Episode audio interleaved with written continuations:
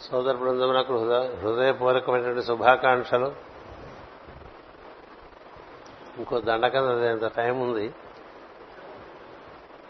సమయం చాలదేమో అని అందరితో ఆపేశాం. శ్రీమద్ భాగవతము చతుర్థ స్కంధము పరమ పవిత్రమైనటువంటి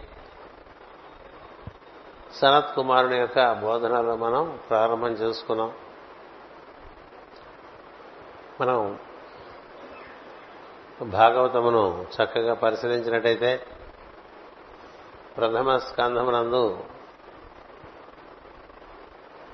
నారద మహర్షి యొక్క పూర్వజన్మ వృత్తాంతం మనకి అత్యంత ప్రధానమైనటువంటి ఉపాఖ్యానంగా గోచరిస్తుంది.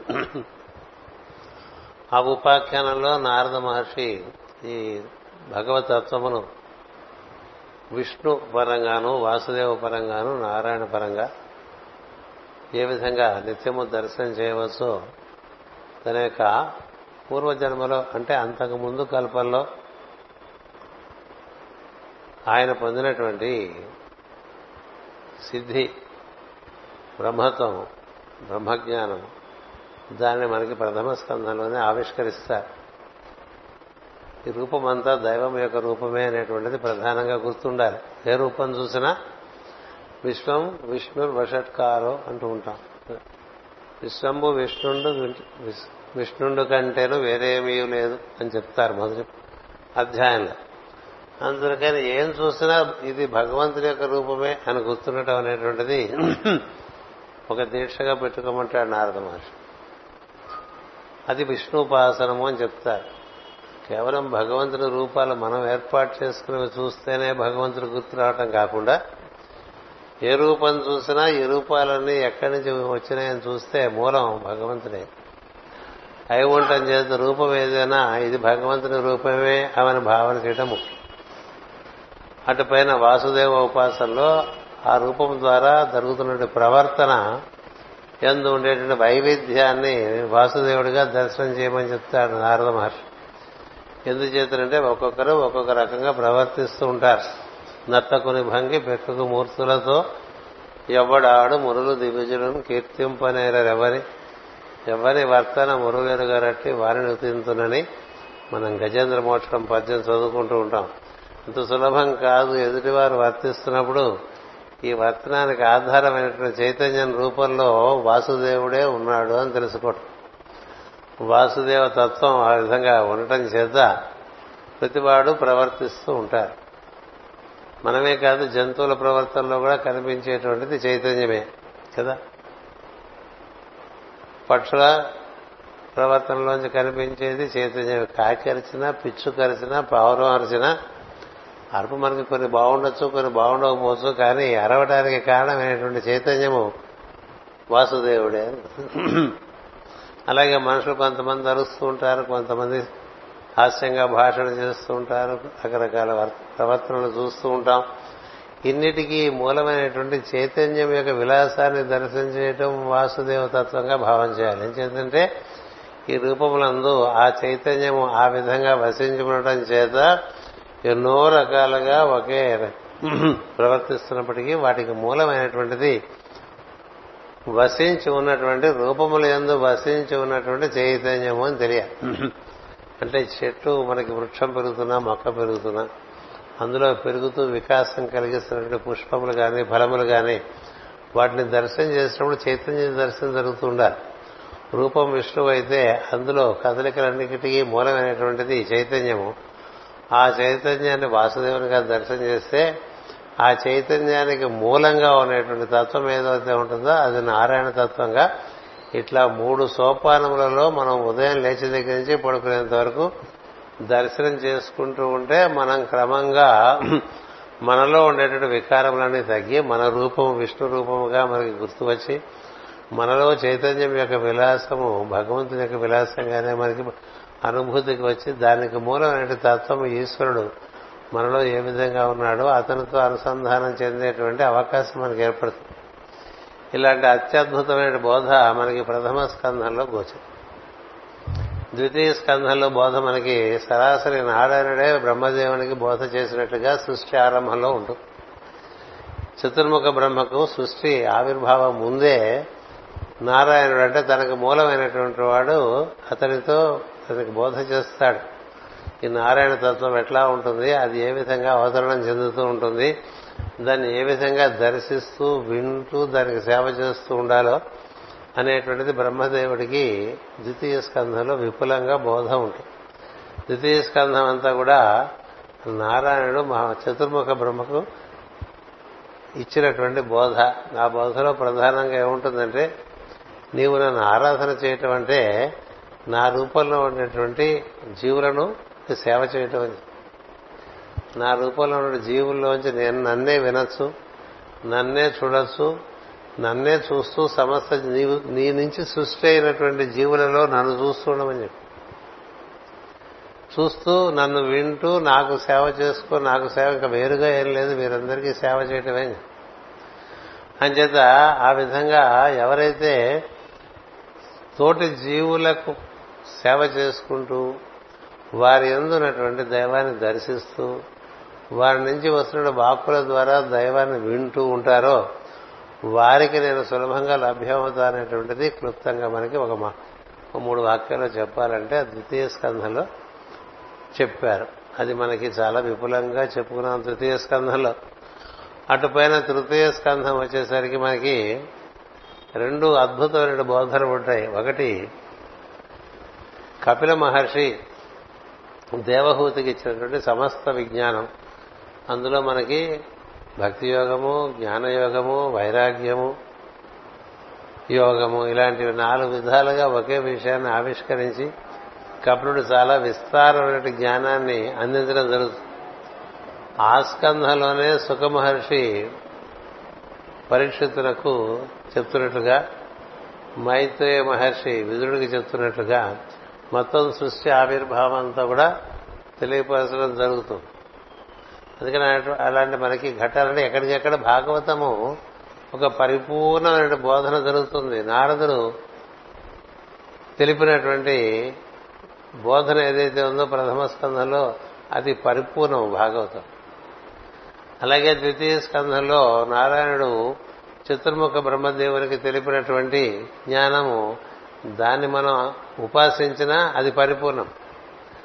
అలాగే తృతీయ స్కంధంలో కపిల మహర్షి దేవహూతికి చాలా విస్తారంగా చెప్పినటువంటి భక్తి జ్ఞాన వైరాగ్య యోగములు వాటిని మనం చక్కగా అవగాహన చేసుకుని అది ఆచరణలో పెట్టినా మనకి అక్కడికి అది భాగవతం స్థితి కలుగుతుంది.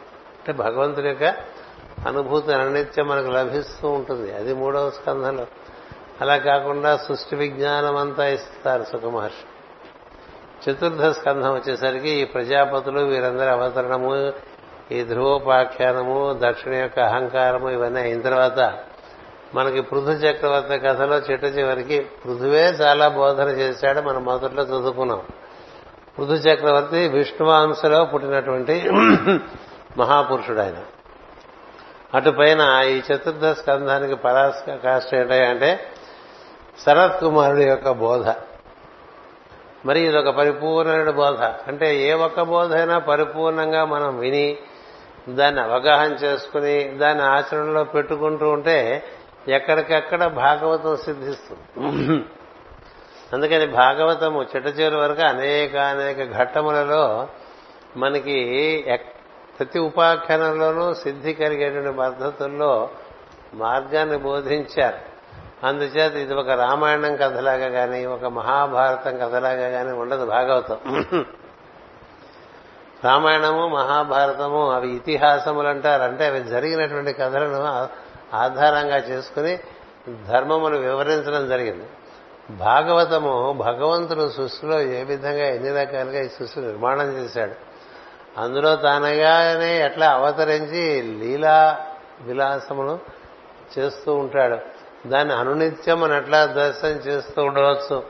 ఎక్కడో ఉన్నాడు దేవుడు అనుకుని తపన పంచడం కన్నా మన చుట్టూ కనిపిస్తున్న దాంట్లోనే దైవం ఉన్నాడు రూపము దైవమునదే. అందుండి జరుగుతున్నటువంటి చేష్టలు భగవంతుని యొక్క చైతన్యం ఆధారంగా జరుగుతున్నటువంటి విధి విధమైనటువంటి చేష్టలే.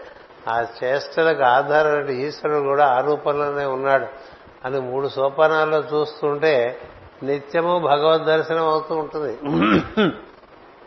అంచేత ఎన్ని రకాలుగా భగవద్భక్తులు భగవద్ దర్శనం చేశారో ఎన్ని రకాలుగా మహాత్ములు భగవంత్ భగవతత్వమును చేరుకోవటానికి మార్గాలు చూపించారో అవన్నీ విపులంగా మనకి భాగవతంలో అనేక అనేక స్కంధములలో బాగా వివరింపబడుతుంది. ఇందులో ఒక కథ ఒకటి సృష్టి క్రమము చెప్పుకుంటూ వచ్చినా అది అంత పరిపూర్ణముగా దీని తర్వాత ఇది దీని తర్వాత ఇది దీని తర్వాత ఇది అని చెప్పలేదు ఏం చేద్దంటే సైమల్టేనియస్గా ఏకకాలంగా రకరకాలుగా సృష్టి జరిగిపోతుంది.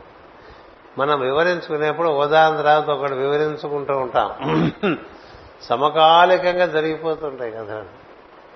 అందుచేత దీని తర్వాత ఇది అనేటువంటి పద్ధతి ఇక్కడ ఉండదు. కానీ ప్రతి చోట అద్భుతమైనటువంటి బోధన లభిస్తూ ఉంటుంది. అలాంటి బోధన దాటిది పరమ పవిత్రమైన బోధనలో మనం ప్రవేశిస్తున్నాం. సనత్ కుమారుడు అంటే ఈ భూమి మీద ఉన్నటువంటి విష్ణు అంశ. ఈ భూమి మీద సనత్ కుమార వ్యూహముగా మహావిష్ణువే భూమి మీద ఉన్నాడు. అతని యొక్క ప్రతిరూపంగా మైత్రేయ మహర్షి ఉన్నారు.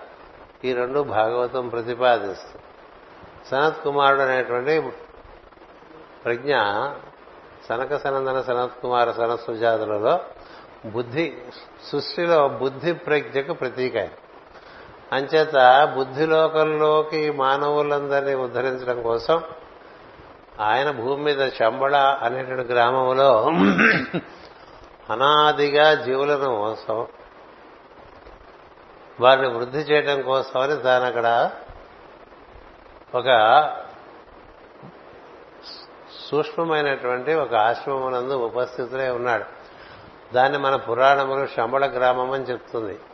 ఇప్పుడు భూమి అంతా కూడా అన్ని చోట్ల ఉత్తర దక్షిణంలో కానీ తూర్పు పడమరలో కానీ ఈ శంబళ గ్రామం అని ఒకటి ఉన్నదని అక్కడ సనత్ కుమార్ అనేటువంటి ప్రజ్ఞ ఒకటి ఉన్నదని ఆయనే మొత్తం భూమికి రాదని తెలిసినటువంటి వారు అన్ని చోట్ల నిండి ఉన్నారు.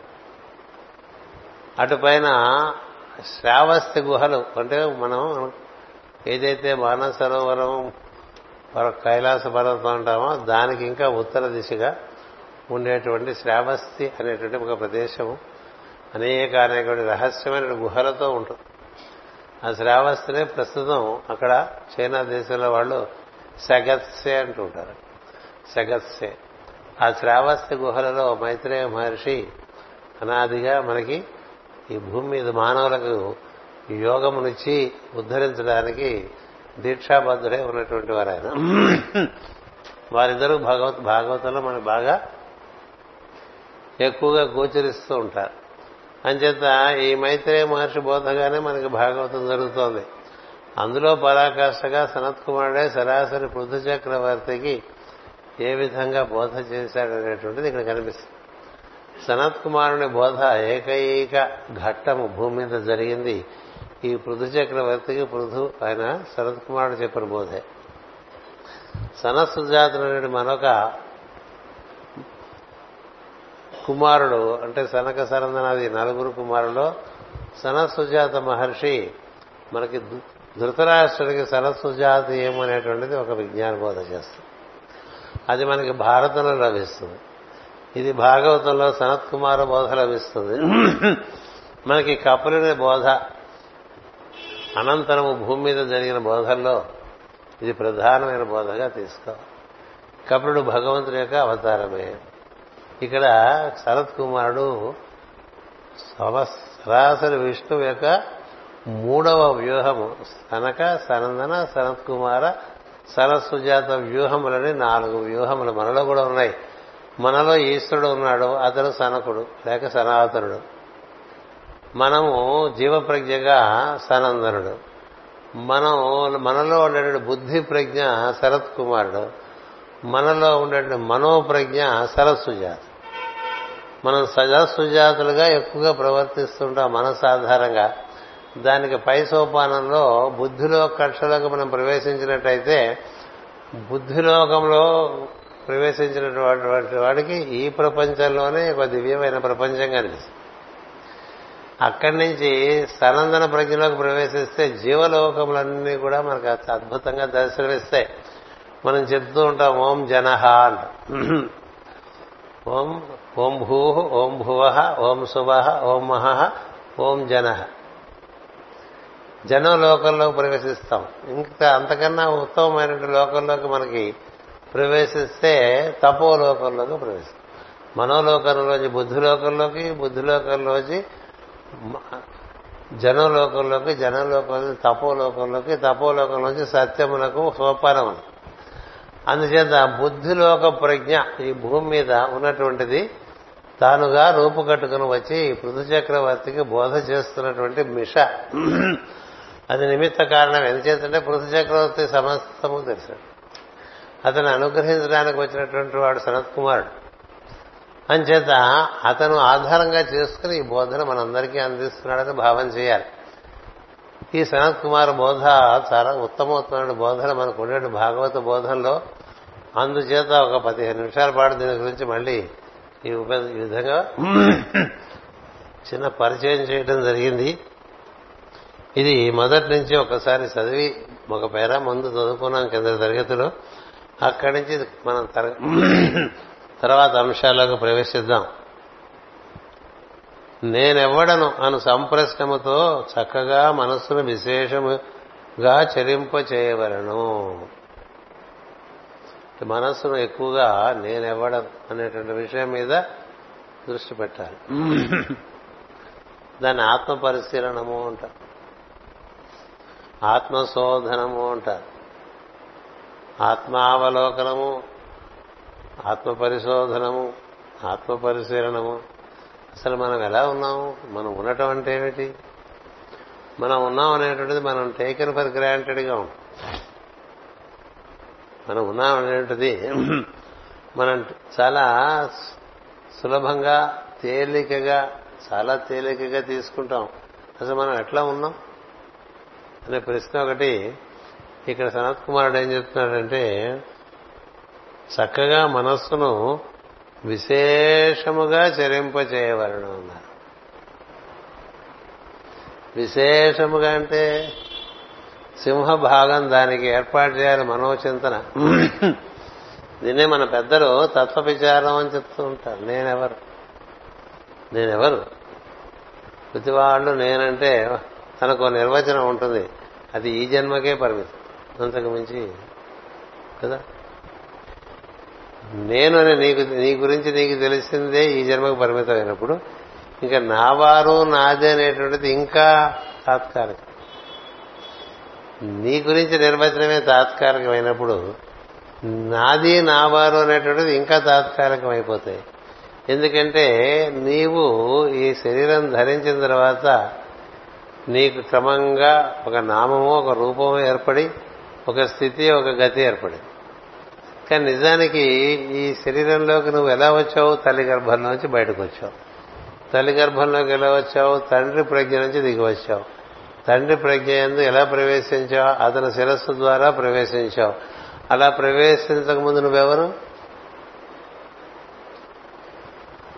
అసలు నేనెవరనే ప్రశ్న లేకుండా ఊరికే మనం గందరగోళం చేసేసుకుంటూ ఉంటే అసలు నేను ఎవరు? ఎందుకు ఇలా వచ్చాను?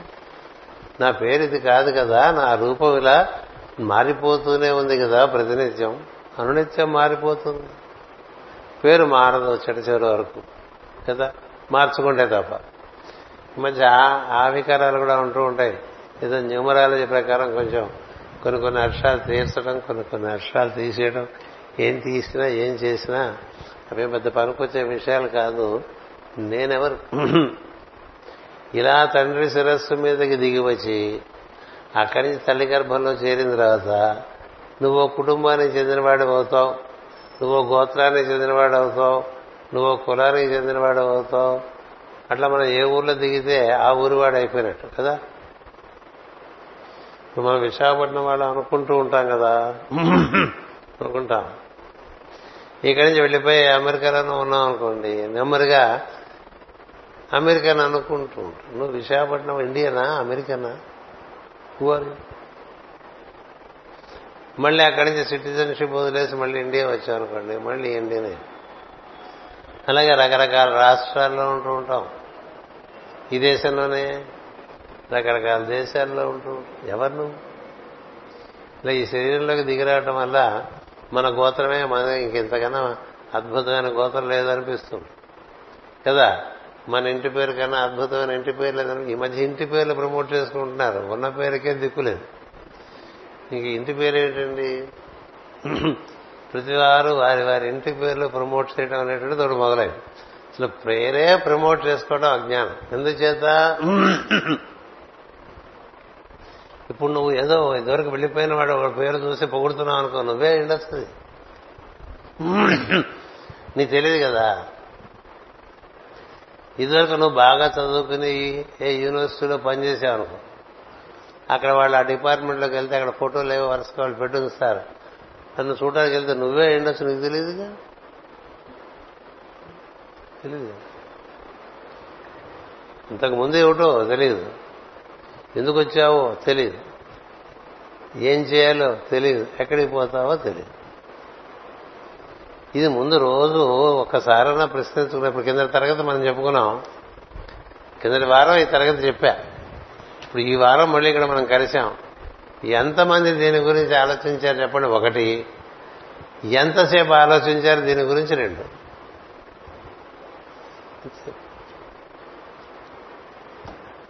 మనకంతా విషయవాంఛల్లో పడి ఉంటూ ఉంటాం అంతే కదా?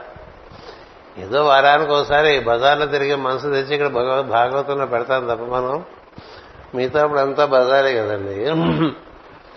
ఇవాళ నేను లోపలికి వస్తుంటేనే ప్రాతమాసంలో నాకు అనిపించేది. అనిపించిన భావం బజార్లోంచి వచ్చి మనసు తెచ్చి భాగవతంలో పెడుతున్నామని.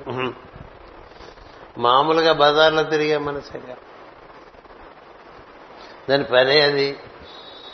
ఎవరికొకళ్ళే తిరుగుతూ ఉంటుంది? ఆ విషయాలను ఈ విషయాలను ఇంకో విషయాలను ఎక్కడెక్కడ తిరుగుతుంది అంచేత దాన్ని ఏవేవో అక్కడ ఇక్కడ ఆ స్తోత్రం మీద ఈ స్తోత్రం మీద పెట్టినా నేనెవరైనా ప్రశ్న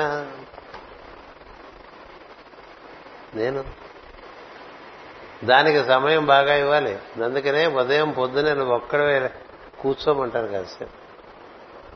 నేనెవరు? ఈ శరీరం కాదు. అదే అందుకనే నిర్వాణ షట్కం అని మనకి చిదానంద రూప శివోహం శివోహం అని చెప్తారు. అందులో ఏం చెప్తుంటే ఈ శరీరం నేను కాదు. అవును నువ్వు కాదు ఈ శరీరం ఏర్పడింది. ఈ ఇంద్రియములు నేను కాదు అంటాడు అందులో. అవును ఇంద్రియములు ఇచ్చారు. వాడుకుంటారు ఈ మనస్సు నేను కాదు. నా గురించి నేను అనుకుంటున్నది నేను కాదు. ఎవరు నేను? అతడే నేను శివోహం. శివుడే నేను. శివుడే నేను శివుడే నేను శివుడే నేను. అనేటువంటిది ఎంత గుర్తుంటుంది? శివోహం అన్నా సోహం అన్నా ఒకటే. సోహం అంటే అతడే నేను. శివోహం అంటే శివుడే నేను. శివుడే నేనుగా ఉన్నాను శివుడే నేనుగా ఉన్నాను శివుడే నేనుగా ఉన్నాను ఎంతసేపు గుర్తుంటుంది? అతడే నేనుగా ఉన్నాను అతడే నేనుగా ఉన్నాను ఎంతసేపు గుర్తుంటుంది? అదే గుర్తు చేస్తూ ఉంటుంది మన శ్వాస మన స్పందన. అయినా మనం దాన్ని గుర్తించం. అందుకని శ్వాస మీద మనసు పెడితే ఊరికి శ్వాస మీద మనసు పెట్టి కాసేపు అలా తిరిగేసి మళ్ళీ వచ్చేసి ఎంతసేపు చేస్తావు? ఇది అనిపిస్తుంది తప్ప అక్కడ నేనే ఇక్కడ ఇక్కడ ఉన్నాను నేను ఇక్కడున్నాను నేను ఇక్కడ ఉన్నాను నేను ఇక్కడున్నాను నేను ఇక్కడ ఉన్నాను అని చెప్తూ ఉంటుంది. అందుకనే దాని హృదయం అన్నారు. హృదయం అంటే అర్థం ఏంటంటే నేను ఇక్కడ ఉన్నాను అంటుంది. ఎవరా నేను? నీ నేనుకు మూలమైన నేను. నేను ఇక్కడ ఉన్నాను రా నేను ఉండబట్టే నువ్వు ఉన్నావు. నేను వెళ్ళిపోతే నువ్వు ఉండవు. అని చేత నేను ఇక్కడ ఉన్నాను అని చెప్పే హృదయం గుండె చప్పుడు ఉంటారే? గుండె మీద వాలి చూడు గూడు వింటావు గోడు వింటావు అని పాటలు ఉండదు ఏం గోడు చెప్తూ ఉంటుంది? హృదయం సేపు నేను ఇక్కడ ఉన్నాను నేను ఇక్కడ ఉన్నాను నేను ఇక్కడ ఉన్నాను నేను ఇక్కడ ఉన్నాను. అలా అంటానికి సంస్కృతంలో హృత్ అయం అన్నారు. హృత్ అయం అంటే నేను ఇక్కడ ఉన్నాను అని అర్థం. ఆ హృత్తయం అన్నా పట్టుకోవాలి. లేకపోతే నేనే అతడే నేను అతడే నేను అతడే నేను. అతడే నేను అనేటువంటిది ఎంత గుర్తు చేసుకుంటూ ఉంటే నీకు నీ ఐడెంటిటీ ఉన్న ఈ ప్రాపంచికమైన ఐడెంటిటీలోంచి కొంత బయటకు వచ్చేస్తాం ప్రాపంచికమైనటువంటి ఐడెంటిటీలోంచి బయటకు వస్తేనే తప్ప అసలు నువ్వెవరో నీకెలా తెలుసు? నాటకంలో నటుడు వేషం వేస్తూ ఉంటాడండి. కదా? ఆయన ముందే ఆయన పాత్ర పట్టి ఆయనకి వేషధారణ ఉంటుంది ఆయనకి భాషణం ఉంటుంది. అవి ఆయన రంగం మీదకి వెళ్ళి అలా అలా చేసేసి వచ్చేస్తాడు. నాటకం అయిపోయిన తర్వాత అలాగే బయటకు వెళ్ళిపోడుగా. ఎందుకని వెళ్ళాడు? అలా బయటికి అది తను కాదని తెలుసు. కదా? ఇప్పుడు రాముడు వేషం వేసిన వాడు బాణాలు పట్టుకుని బయటకు వెళ్ళిపోడు. హనుమంతుడు వేషం వేసినటువంటి వాడు తోక పెట్టుకుని బయటకు వెళ్ళిపోడు కదా? అలాగే రావణాసుడు వేషం వేసిన వాడు పది తలలు పెట్టుకుని బయటకు వెళ్ళాడు. ఎందుకని? ఈ పాత్ర తాను ధరించిన తానది కాదని తనకు తెలుసు. అలాగే మనకు కూడా ఇది పాత్ర ధారణమే పొద్దున్న లేచి చేసి సాయంత్రం వరకు పార్వతీ కుమార్ అని పేరు పెట్టుకుని నీకంటూ ఏర్పడిన కర్తవ్యాలు సాయంత్రం వరకు నిర్వర్తించుకోవడానికి నీకు భాష నీకు డైలాగులు ఉంటాయి. సందర్భోచితంగా మాట్లాడాలి. ఓదాని ఒకటి మాట్లాడితే తేడాలు వచ్చేస్తాయి కదా? నాటకాల్లో అట్లా ఓదాని ఒకటి మాట్లాడినవారు కదా వాడు వెనక నుంచి ప్రారంభం చేస్తూ ఉంటాడు. ఇలా కాదురా అలా మాట్లాడని చెప్తుంటాడు. కదా? వాడు చెప్పింది చెప్పవలసింది చెప్పకుండా ఇంకోటి చెప్తే వాడు లోపల పిలిచేస్తారు. మనకు ఆ ఫెసిలిటీ లేదు. మనం మనం చెప్పవలసినవి చెప్పకుండా అక్కలేనివన్నీ మాట్లాడుతూ ఉంటాం కదా మన ఎవడు పిలుస్తాడు లోపల? ఎవడు మంది యాక్షన్ ఓవర్ యాక్షనే స్పీచెస్ ఓవరే. అంతా ఓవరే. అసలు ఎందుకు వచ్చావో స్టేజ్ మీద తెలియదు నటుడైన వాడు ముందు వాడు వేషం వేసుకుంటున్నప్పుడే డైలాగులన్నీ చెప్పించుకుంటాడు. ఏంటో డైలాగ్ చెప్పండి అంటాడు. అవన్నీ బాగా గుర్తుపెట్టుకుంటాడు. దాని తగ్గట్టుగా ఇక్కడ సన్నివేశాన్ని దాని ప్రకారం మాట్లాడుతూ ఉంటాడు కదా? మనం పొద్దున్న లేచి దిగించి రాత్రి పడుకునేంత వరకు కూడా ఏదో మాట్లాడుతూ ఉంటాం. ఎందుకు మాట్లాడతామో తెలియదు కదా? ఎందుకు ఇలా అవుతోంది? మనకు నేను ఇది అనేటువంటి భావనలో ఉండిపోతున్నాం మనం. ఇది మనం కాదు. ఇది it is a play for the day for the day there is a play at the end of the day you are withdrawn అదే ప్రపంచం. నిద్రలోకి వెళ్తే ఏముంది? నిద్రలోకి వెళ్తే నువ్వు రాజైన ఒకటే బంట అయిన ఒకటే కదా? ఏసీ రూమ్లో పడుకున్నవాడైనా మామూలు రూమ్లో పడుకున్నవాడైనా రోడ్డు మీద పడుకున్నవాడైనా ఎవడైనా ఒకటే. కదా? ఎత్తైనా మెండైన బ్రాహ్మణుడు పడుకుండే మెట్టు భూమి ఒకటే చండారుడు ఉండేటి మరో భూమి ఒకటే ఏది నిద్రలో లేస్తే నీ పాత్ర నీకు ఉంటుంది ఒక్కొక్కళ్ళకి ఒక్కొక్క పాత్ర. అందరూ జీవులే ఎవరెవరి పాత్ర వారికి ఏర్పరపబడి ఉన్నది. ఇలా మీ మనకు ఉన్నటువంటి ఐడెంటిటీతో కొంత మనం డిసోసియేట్ అవుతూ ఉండాలి. ఈ ఐడెంటిటీ రాంగ్ ఐడెంటిటీ ఇలాంటి identities we had so many before ఒక నటుడు లేకపోతే ఒక సినిమా యాక్టరు కిందటి సినిమాలో వేసిన వేషం వేరు మాట్లాడిన మాటలు వేరు చూపిన యాక్షన్ వేరు ఈ సినిమాలో పేరు వేరు పరిస్థితులు వేరు చెప్పవలసిన డైలాగులు వేరు చేయాల్సిన యాక్షన్ వేరు కదా. అందుకే నటుడు ఏ విధంగా వంద సినిమాల్లో చేస్తే ఈ వంద సినిమాల్లో ఏదండి వాడు? కాదు ఏది కాదుగా వాడు? కాదు. వాడు వాడుగా వాడు గుర్తుంటాడుగా. అట్లాగే ఇన్ని వందల జన్మల వందలేమిటి లక్షల జన్మల్లో మనం వేసినటువంటి పాత్రకు అతుక్కుపోతూ ఉంటాం. దాన్ని అభినివేశము అంటుంది యోగం. మనసు నీవు కాంది నిన్నుగా నీకు భ్రమ కల్పిస్తుంది. అందుకని నేనంటే ప్రతివాడికో నిర్వచనం ఉంటుంది. ఇంకెక్కడి నుంచి నావారు నాది మూడు. ఈ మూడు కలిపి కట్టేస్తాయండి. త్రిధాబద్ధో వృషభో రోరవీధి అని మూడు పక్కలు కట్టేస్తే అట్లా ఎద్దు అరుస్తూ ఉంటుంది బంధనంలో ఉండి ఇదంతా మనం నిద్రలోకి వెళ్ళిపోతే ఇది లేదు. నిద్ర నుంచి మెలకు వస్తే రంగం మీద నటులాగా నీకు ఓ పరిస్థితి. తెర వెనక్కి వెళ్ళిపోతే తెర మీద నీకు భార్య తెర వెనుక నీకు భార్య కాదు. కదా? మీరే సినిమా యాక్టర్ అనుకోండి. మీ తెర మీద ఇంకో ఇంకో స్త్రీ భార్య వేషం వేసింది. మీరు భార్య భర్తలు డైలాగ్ చెప్తారు ముందు తెర మీద. తెరకి వెళ్ళిన తర్వాత మీరిద్దరు భార్య భర్తలా? కాదు. తండ్రి కొడుకులా? కాదు. తాత మనవాళ్ళ? కాదు. శత్రువులు మిత్రులా? కాదు. అక్కడ రావణాసుడు వేషం వేసేవాడు ఇక్కడ రాముడు వేషం వేసేవాడు తెర మీద రామ రావణుడు కదా. తెర తీసి తెర నుంచి వెనక్కి వెళ్ళిపోతే? రాముడికి రావణుడు శత్రువు కాదు రావణుడికి రాముడు శత్రువు కాదు కదండి. ఇద్దరు ఫ్రెండ్స్ అయి ఉండొచ్చుగా. ఒక్కొక్క చోట ఇద్దరు ఒకటే ఇద్దరు వేషాలు వేసిన సందర్భాలు ఉన్నాయి కదా మనకి. కదా?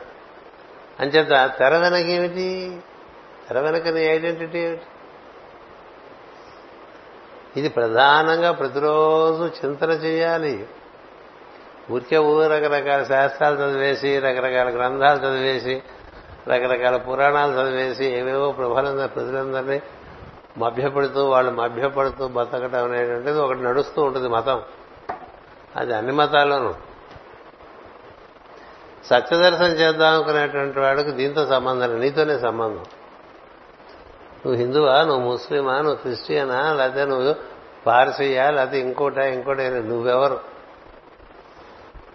ప్రతి వాళ్ళలోనూ గుండె చొప్పుతుంది ప్రతి వాళ్ళలోనూ సోహం అనేటువంటి శబ్దం ఉన్నది. అందరూ ఈశ్వరుని చేతే చేయబడ్డారు. ఈశ్వరుని చేత చేయబడినటువంటి జీవులు వారికి ఉండేటువంటి బుద్ధి మనసు శరీరము ఆధారంగా బతుకుతూ ఉంటారు. అందుకని చూసి commonality of everything humanity as one మొత్తం మానవ జాతి అందరూ ఒకే రకంగా చేయబడ్డారండి. అందరిలోనే నాలుగు వ్యూహాలు ఉన్నాయి. మనలో ఈశ్వరుడు ఉన్నాడు మనం ఉన్నాం మనకి బుద్ధి ఉన్నది మనసు ఉన్నది శరీరం ఉన్నది. అందరికీ ఎంత ఉన్నప్పుడు ఎవరెవరి అవగాహన బట్టి వారు వారు ప్రవర్తిస్తూ ఉంటారు. అందుకని అవగాహన పెరగాలంటే నేను ఇది కాదు ఇది నేను ఈ విధంగా ఈ ఈ పాత్రను రసవత్తరంగా చేస్తాను.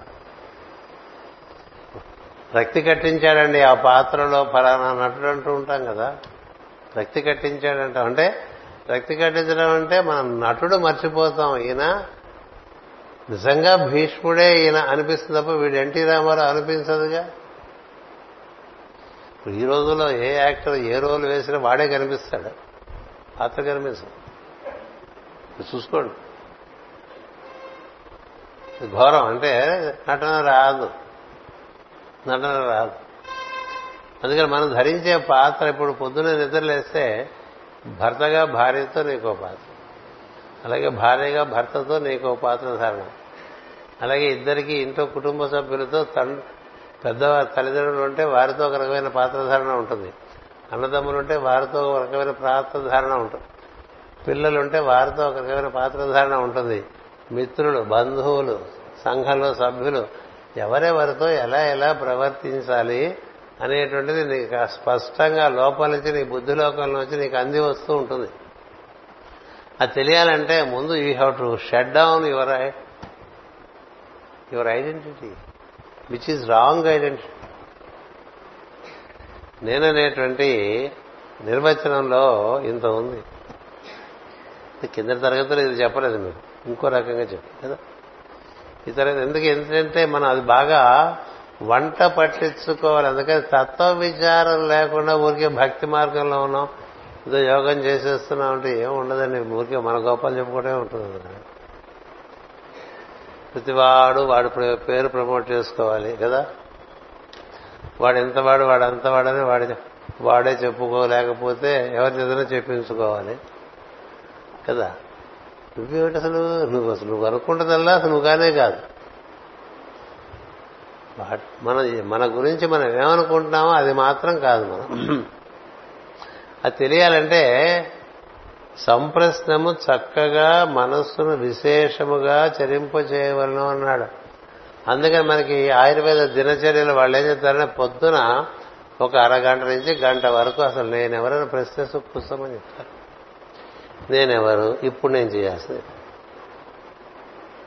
Who am I what am I to నీకు బాధ్యతలు ఉంటాయి. ప్రతివాడికి లేచిన దగ్గర నుంచి బాధ్యతలే ఉంటాయి. నిద్రపోతుంటే బాధ్యతలే ఉంటాయి. ఏం లేవు లేస్తే బాధ్యతలు. అంచేత బాధ్యత నిర్వహణమే తప్ప ఇంకోటి ఉండదు. ఆ బాధ్యత నిర్వహణమనే పాత్ర పోషణము అంటారు. అలా చక్కగా పాత్ర పోషిస్తూ నేను ఇది కాదు కానీ నేను ప్రస్తుతం ఈ కాలమందు ఈ దేశమందు ఈ నామముతో ఈ రూపముతో ఈ కార్యక్రమాలు చేయవలసిన బాధ్యత ఉంది. ఎంతవరకు? సాయంత్రం పడుకునేంత వరకు. సాయంత్రం పడుకునేప్పుడు మళ్ళీ వెళ్ళిపోతా ఇక్కడ ఉన్నది నేను. అనే భావన ఉన్నది ఇదంతా పగలే. సినిమా మీద బొమ్మ పడేంత వరకే రంగం మీద నాటకం వరకే నాటకంలో తన పాత్రను ధరించిన తర్వాత మళ్ళీ తెర వెనక్కి వెళ్ళి వేషం విప్పేసి ఏ విధంగా వాడింటికి వాడు వెళ్ళిపోతాడో? కదా? అలా నిజ జీవితంలో మనం నిత్యం పాత్రధారణ చేస్తున్నాను గుర్తుండాలి.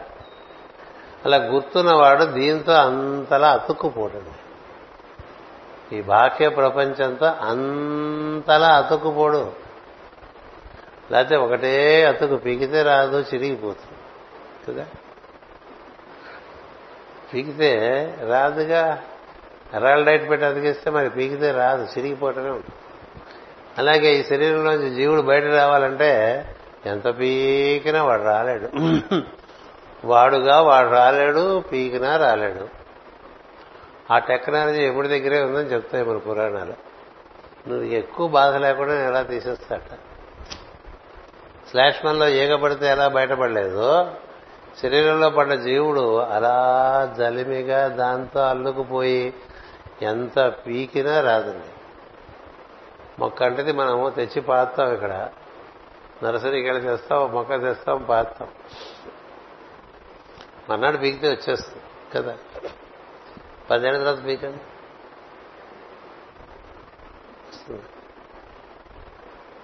కొబ్బరి చెట్టు పీకండి. మీ తరం కాదు. ఇది తరం కాదు కొబ్బరి చెట్టు పీకడం పీచు ఎక్కువ కదా? పెద్ద పెద్ద చెట్లు పీకలేక కుట్టేస్తా ఇది పీకుతా? అంతకి కన్నా వెయ్యి రెట్లు ఎక్కువ కూరుకుపోయి ఉంటాం మన శరీరం మరి ఇందులోంచి పీకుతుంటే ఎలా ఉంటుందండి? దాన్నే మరణయాతన అన్నారు.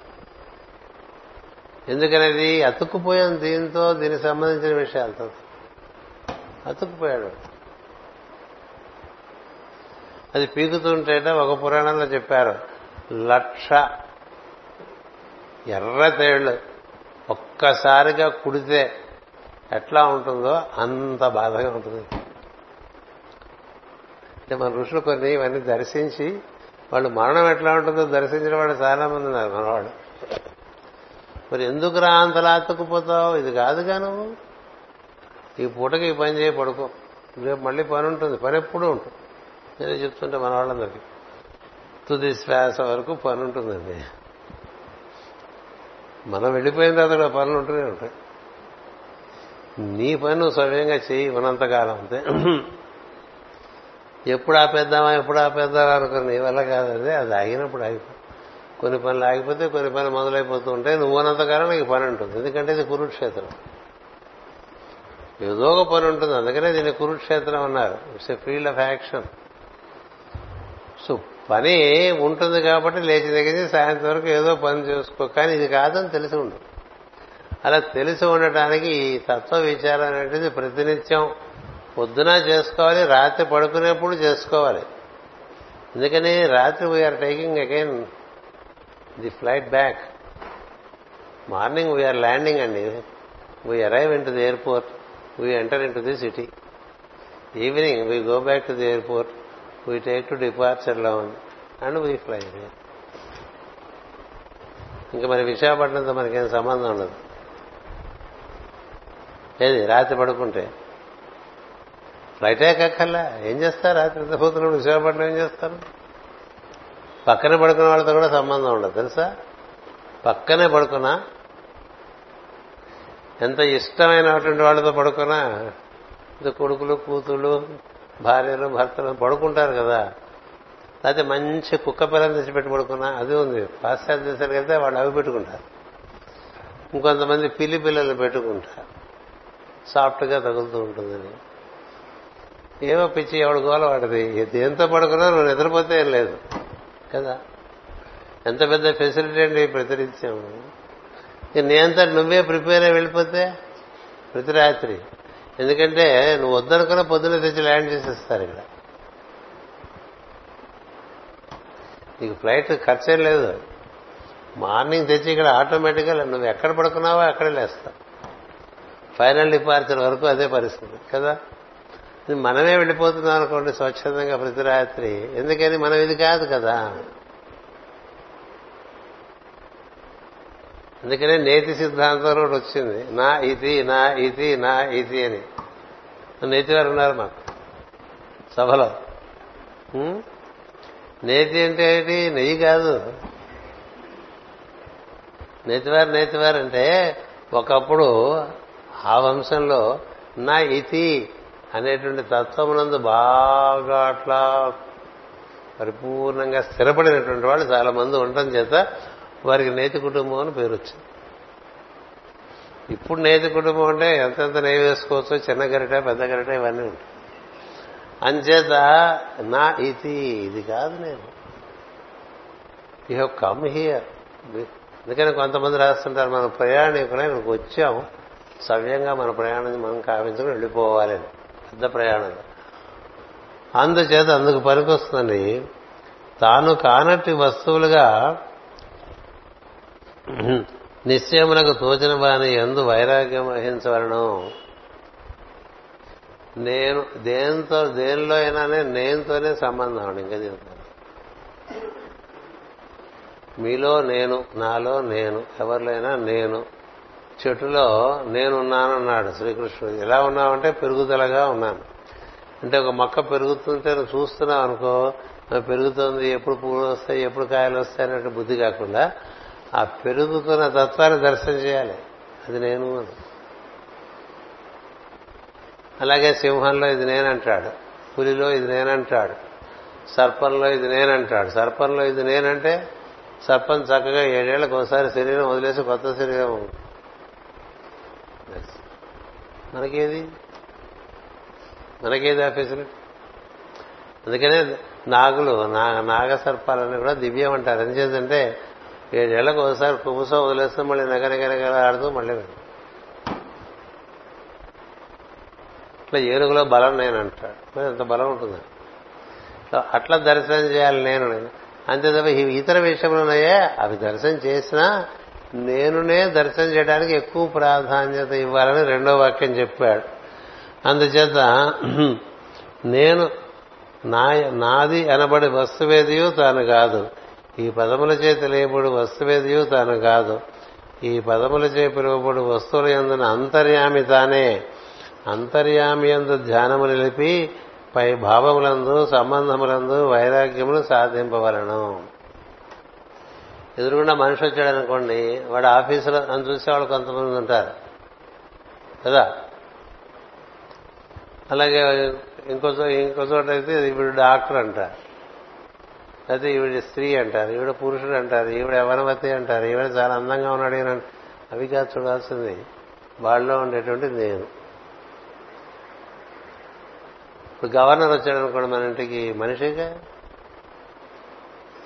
ప్రైమ్ మినిస్టర్ వచ్చాడు అనుకోండి మన ఇంటికి మనిషిగా ముందు. ఇప్పుడు ముందు మనిషి తర్వాత ప్రైమ్ మినిస్టర్ కంగారు పడిపోక్కర్లేదు కదా. నువ్వు అందులో ఉండేటువంటి నేను ఇందులో ఉండేటువంటి నేను ఒకటే. ఆ నేను ఈ నేను ఒకటే. నేనునే దర్శనం చేస్తుంటే సమభావం ఉంటుంది సమదర్శనం ఉంటుంది. ఊరికి కింద పడిపోవటం మీద పడిపోవటం ఉండదు. పై మాకన్నా స్థితిగతులలో పెద్దవాళ్ళని చూసి మామూలుగా డబ్బు ఏం దాస్తుండేవాడు ధనవంతుని చూడంగానే అట్లా నోరు తెరిచేస్తాడు. సంగలు కారుస్తూ ఉంటాడు. అలాగే పదవినంత వ్యామోహం ఉండేవాడు పదవిలో ఉండేవాళ్ళని చూసి అలా కళ్ళు ముట్టకరిస్తూ చూస్తుంటాడు గుడ్డు తేలేసి చూస్తూ ఉంటాడు. ఎవరెవరికి దేని ఎందు ఎక్కువ వ్యామోహం ఉంటుందో వారు కనిపిస్తే వారిని అట్లా చూస్తూ ఉంటారండి. అందమునందు వ్యామోహం ఉందనుకోండి ఎలా వాళ్ళ పక్కనే చూస్తారు నేను చూడరు నేను చూడరు నేను వినరు. ఇక్కడ నా శరత్ కుమార్ అని చెప్తుంటే నువ్వేం చూస్తున్నా? అందులో నే తాను నేనుగా ఉండేటువంటిది నీలో తాను నేనుగా ఉన్నటువంటిది ఒకటే. చూడటం నేర్చుకో. అప్పుడు ఏం చేస్తుంది? పొద్దున్న నువ్వు చేస్తున్న చింతన కొనసాగుతూ ఉంటుంది. ఇది కూడా అదే. ఇది కూడా అదే. మనం బయటకు వెళ్ళగానే ఆ కుక్క వచ్చింది అనుకో వస్తాయి కదా మన ఊళ్ళో. అడ్డంగా వస్తాయి కుక్కలు. ఆ కుక్క రంగు ఏమిటి? కుక్క ఇటు నుంచి ఇటు వెళ్ళింది. శకుర శాస్త్రం తెలిస్తే కుక్క ఎడ నుంచి కుడికి వెళ్ళిందా కుడి నుంచి ఎడంకి వెళ్ళిందా చూస్తూ ఉంటారు. శకుర శాస్త్రం తెలియటం వల్ల వచ్చే ఒక డిసడ్వాంటేజ్ అది. ముందు కుక్కను చూడటం మానేసి ఎడమ కుడి చూస్తారు. కుక్కనే కాదు శరత్ కుమార్ అని చెప్తుంటే కుక్క రూపంలో నేను అలా ఇట్లా నీ ముందు నుంచి పరామర్శగా వెళ్ళాను రా అని చూసావనుకో దైవాన్ని చూసినట్టే కదా. కుక్కే కావచ్చు కావచ్చు పంది కూడా కావచ్చు ఇప్పుడు తిరగట్లేదు మన దేశంలో. ఒకప్పుడు మా చిన్నతనంలో అవి కూడా తిరిగేవి కదా? అదే కాదు దోమ కావచ్చు. ఏదైనా కావచ్చు.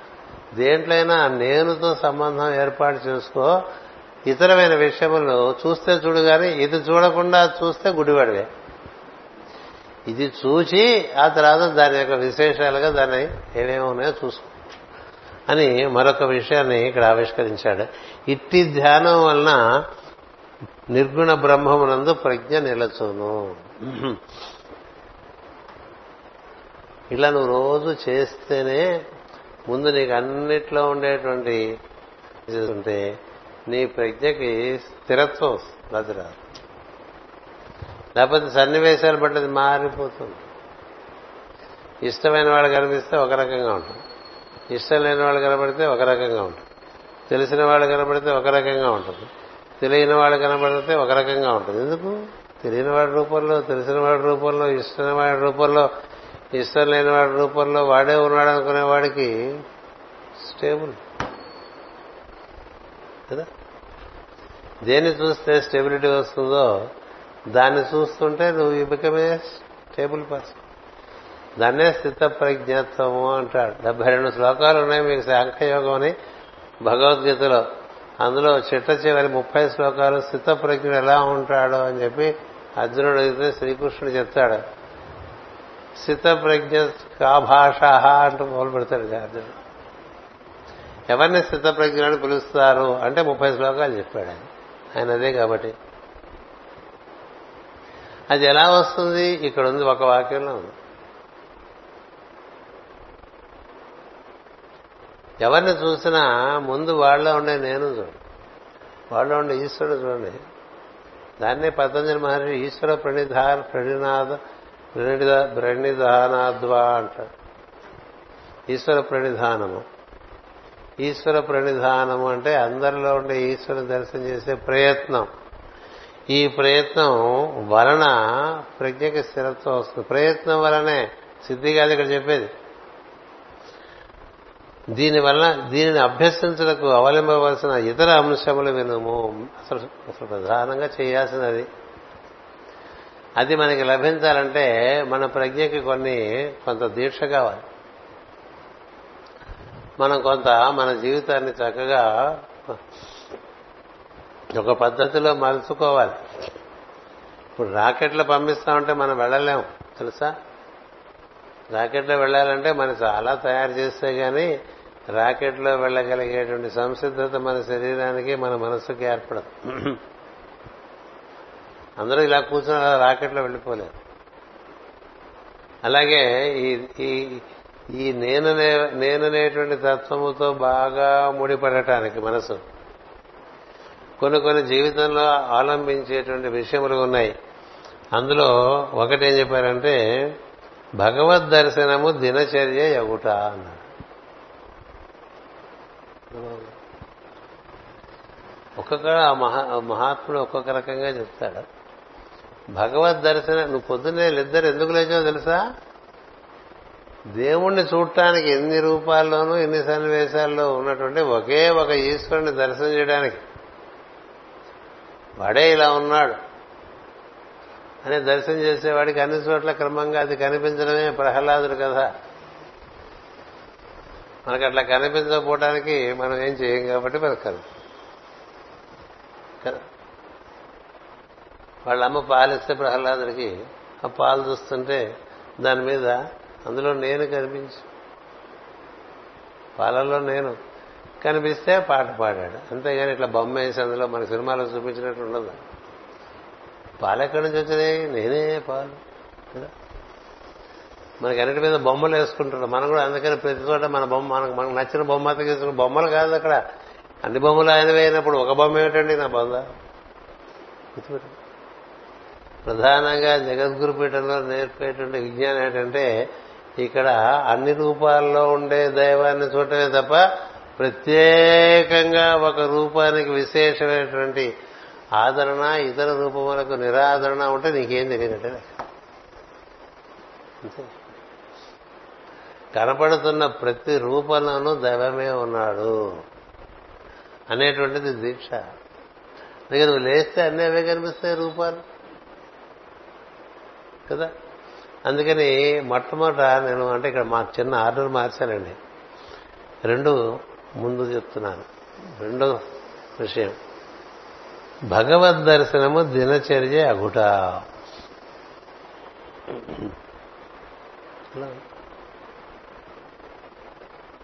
అంటే చూడంగానే వాడికి మనకి ఉండే సంబంధం కాదు ముఖ్యం. ఏది? ఐహికమైన సంబంధం కాదు. ఇప్పుడు రామారావు గారు కనిపించారనుకోండి జీవితం రామారావు గారు. కనిపిస్తే రామారావు గారు చూడగానే రామారావు గారి రూపంలో ఉన్న ఈశ్వర దర్శనం ఆ ఈశ్వరుడు యొక్క ప్రతిబింబమే ఆ జీవి. ఆ జీవి యొక్క స్వభావం బట్టి ఆయన ఆయన రూపం అన్నీ ఉంటాయి. అవన్నీ బయట ఉండే పొరలు. ఇది లో దృష్టి ఇస్తుంది ఇట్లా చూస్తే. సీత్రు అంటాం కదా. సీత్రు. స్కానింగ్ చేశారంటారు. ఇప్పుడు స్కానింగ్ చేస్తే లోపలికి కనబట్టాలా? స్కానింగ్ చేయబోతే కనబడుతున్నాయా? అలా ఋషి దృష్టి అట్లా లో దృష్టిగా ఉంటుంది. వాడి రూపం వాడి స్వభావం ఆ స్వభావానికి వెనకాల జీవుడు ఆ జీవుడు వెనకాల ఉంటే ఈశ్వరుడు. నాలుగు అందుకని ఈశ్వరుడితో అనుసంధానం చెంది ఆ జీవుడికి ఏం కావాలో దాంతో ప్రతిస్పందిస్తూ ఉంటాడు తెలిసినవాడు. అంతేగాని వాడి స్థితిగతులు వాడి పేరు ప్రతిష్టలు వాడి యొక్క వయస్సు వాటితో ఏం సంబంధం లేదు. అందుకని నేను నేనుతో సంబంధం. అందుకని భగవద్ దర్శనము దినచర్య గుట ఇలా ఎవ్వరు చెప్పలేదండి మొత్తం ఇంకెక్కడ చోట. ఎవరి ప్రత్యేకత వారిది? అంటే నువ్వు నిద్ర లేచావుట అంటే ఎందుకు నిద్ర లేచావు తెలుసా? దైవ దర్శనం కోసం అది.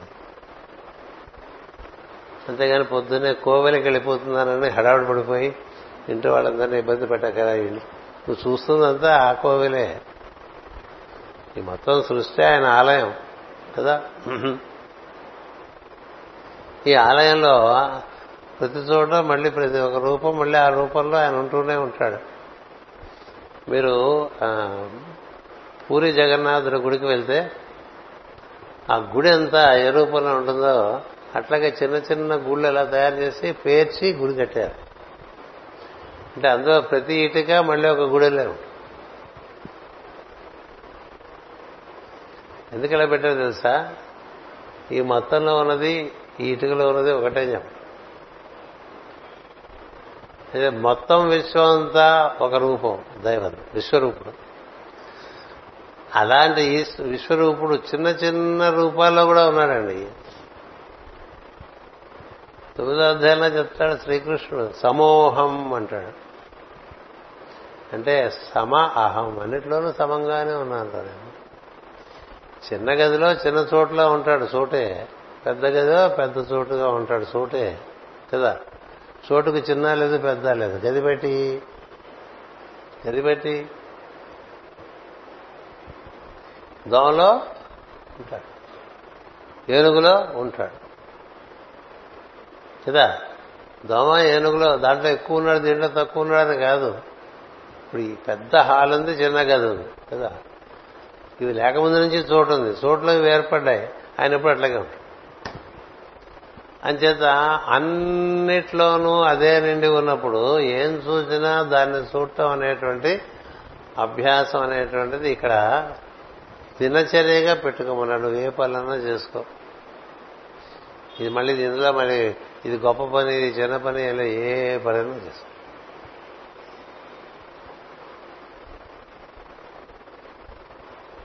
పని ఏదైనా కావచ్చు. ఆ పనికి సంబంధించిన మనుషులు వస్తువులు వాటన్నిట్లో దాన్నే చూస్తుంది అసలు అట్లా చేశారు మన పెద్దవాళ్ళందరూ. సాధన. చెప్పులు కుట్టు చెప్పులు కుట్టుకునేవాడు సిద్ధుడైపోయాడు. కుండలు చేసే కుమ్మరి సిద్ధుడైపోయాడు. వడ్రంగి సిద్ధుడైపోయాడు. మేదరి సిద్ధుడైపోయాడు. ఎందుకంటే అదే చూస్తుంటాడు అన్నిట్లో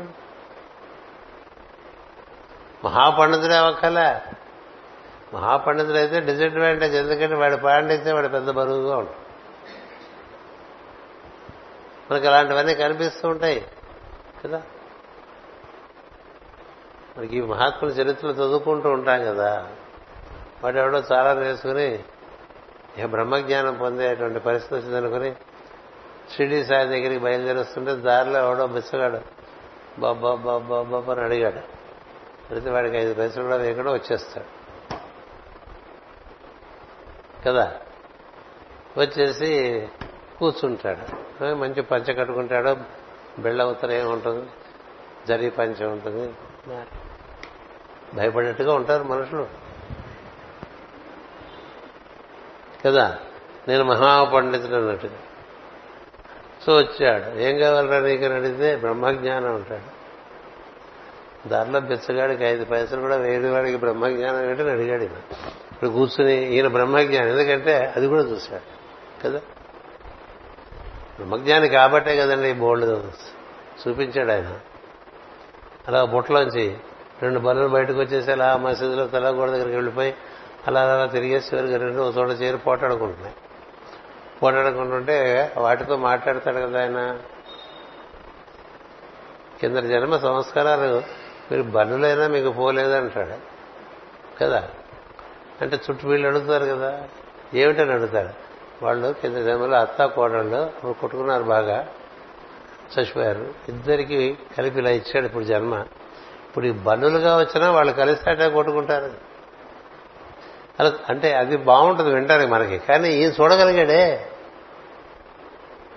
ఇప్పుడు ఇద్దరు భార్యాభర్తలు కొట్టుకుంటున్నారట అంటే మనం ఏం చూడగలమండి? ఎవరి రైటు ఎవరి రైటు? మనకు తెలిసి పిలుపులతో చెప్తూ ఉంటాం. ఏవో ప్రధానికి కార్యకారణ సంబంధాలు ఉంటాయి కదా. మనకేం తెలుసు? ఋషికి తెలుసు.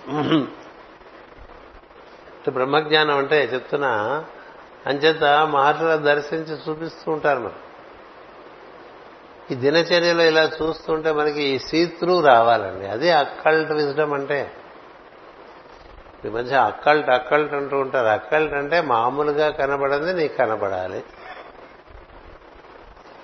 అంటే లో దృష్టి ఉంటే కనిపిస్తుంది. లో దృష్టి ఇచ్చి అర్జునుడికి శ్రీకృష్ణుడు తన విశ్వరూపాన్ని చూపించాడు కదా? గుడ్డివాడైన దుర్య ధృతరాష్ట్ర కూడా దృష్టి ఇచ్చి లో దృష్టి ఇచ్చి చూపించాడు. వాడు మనగాడంటే కదా. కదా? మనం ఏమీ లేకుండానే ఎగిరిగిరి పడేవాళ్ళు దేశం నిండా కలిగిన బోర్డు మంది అందుచేత ఇది ఇది బాగా అభ్యాసం చేయమంటున్నాడు సనత్ కుమారుడు. భగవద్ దర్శనము దినచర్య యగుట గుర్తుపెట్టుకోండి నిద్ర లేవగానే నేను ఆ నేనే ఈ నేనుగా ఉంది. ఆ నేనే ఈ నేనుగా ఉంది. అదే ఇది అంటుంది. ఇది ఉపనిషత్తు. సోహం అంటే అతడే నేను అని శ్వాస చెప్తూ ఉంటుంది. శ్వాస చెప్తూ ఉంటుంది. శివోహం అన్న అదే. శివుడు అంటే ఆ బొమ్మ కాదు. అదో గోలం మన శివుడు అంటే అట్లా ఉంటే తప్ప శివుడు ఒప్పుకోం. ఎక్కడ శుభమున్నదో అది శివము అన్నారు. అందుకని శివుని అనుగ్రహం అంటే శుభ పరంపరలు జరుగుతుంటే శుభం. శివుడు శివుడు ఉన్నాడు. తన్మే మన శివ సంకల్పం వస్తూ ఉంటాం అంటే మన మనసునందు శుభమైనటువంటి సంకల్పములు బాగా ఏర్పడుతూ ఉంటే క్రమంగా మనకి ఆనందము అనుభూతి దక్కే అవకాశం ఉంటుంది. నా మనసు శివ సంకల్పములతో నిండుగాక అంటే అర్థం ఏంటో తెలుసా? శుభమైనటువంటి భావనలు కలుగుగాక మరి ఒక భావన కలగకుండుగాక వాడట్లాగూ వీడట్లాగూ వీడట్లాగూ ఆవిడట్లాగూ ఇలా కదా మనం మన మనసులో అశుభ సంకల్పాలన్నీ ఉంటాయి. చుట్టుపక్కల వాళ్ళ గురించే బోర్డు ఉంటాయి. ఇంకా పేపర్ తీస్తే ఇంకా బోర్డు ఉంటాయి.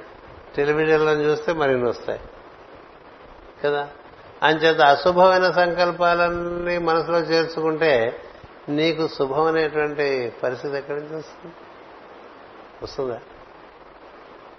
అందుచేత ఈ దినచర్యలో మనం ఆ విధంగా అన్నిట్లోనూ దాన్నే చూస్తుంటే శివ సంకల్పం కలుగుతుంది. శివ సంకల్పం శుభ సంకల్పం కలుగుతుంది. అంటే శివ సంకల్పం శుభ సంకల్పం ఏమిటి అంటే నీవేం చేయాలో నీకు తెలుస్తుంది. నీవేం చేయాలి ఏం చేయక్కర్లేదు చాలా మంది వాళ్ళకి అవసరం లేని పనులు కూడా మీదేసుకుని చేసేసుకుంటూ ఉంటారు.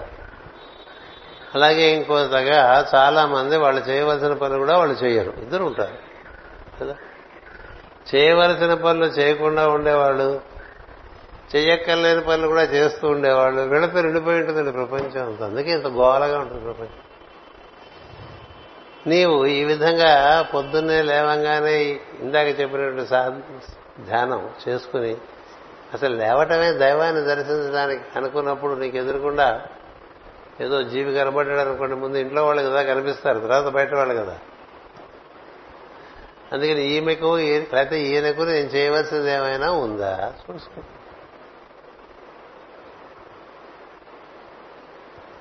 ఎంతసేపు నీ కర్తవ్యాన్ని నీకు చక్కగా నీకు గుర్తు చేయటమే నీకు సరైన సంకల్పం రావటం అంటే అంతేగాని మనకి తోచిందలా చేసుకుంటూ వాడి మీద పడి వీడి మీద పడి ఊరంతా దోచేసుకుంటూ ఉన్నాం. లేకపోతే వాళ్ళ గురించి వీళ్ళ గురించి పిచ్చి పిచ్చిగా మాట్లాడుకుంటున్నాం అనుకోండి. ఏదో మిగతా చాలా చేస్తుంటాం కదా. అది శివ సంకల్పం అవుతుంది. రాముని చరిత్ర చదువుకుంటే శివ సంకల్పమే అక్కడ నిర్వర్తింపబడుతుంటుంది. ఇంకోటి ఉండదు. అందుకని రాముడు ఒక్క పని తనది కానిది తను ముట్టుకోలేదు తన దైన దానిలో నిర్వర్తించడానికి వెనుకాడలేదు. అందుకు రాముడు. అంచేత ఆ విధంగా మనకి దినచర్యలో దైవాన్ని చూస్తుంటే ఎవరు మన ఎదురుకుండా వస్తే వాడి ఎందు మన కర్తవ్యం ఏమిటి అంతవరకే. వీడు మనకి ఎందుకు పనికి వస్తాడు అనేటువంటి కమర్షియల్ బుద్ధి ఉండదు. కదా? ఎవరన్నా వస్తే వీడిని ఎట్లా వాడుకోవచ్చు అనేటువంటి బుద్ధి ఉండదు. అది లౌకికమైన తెలివి.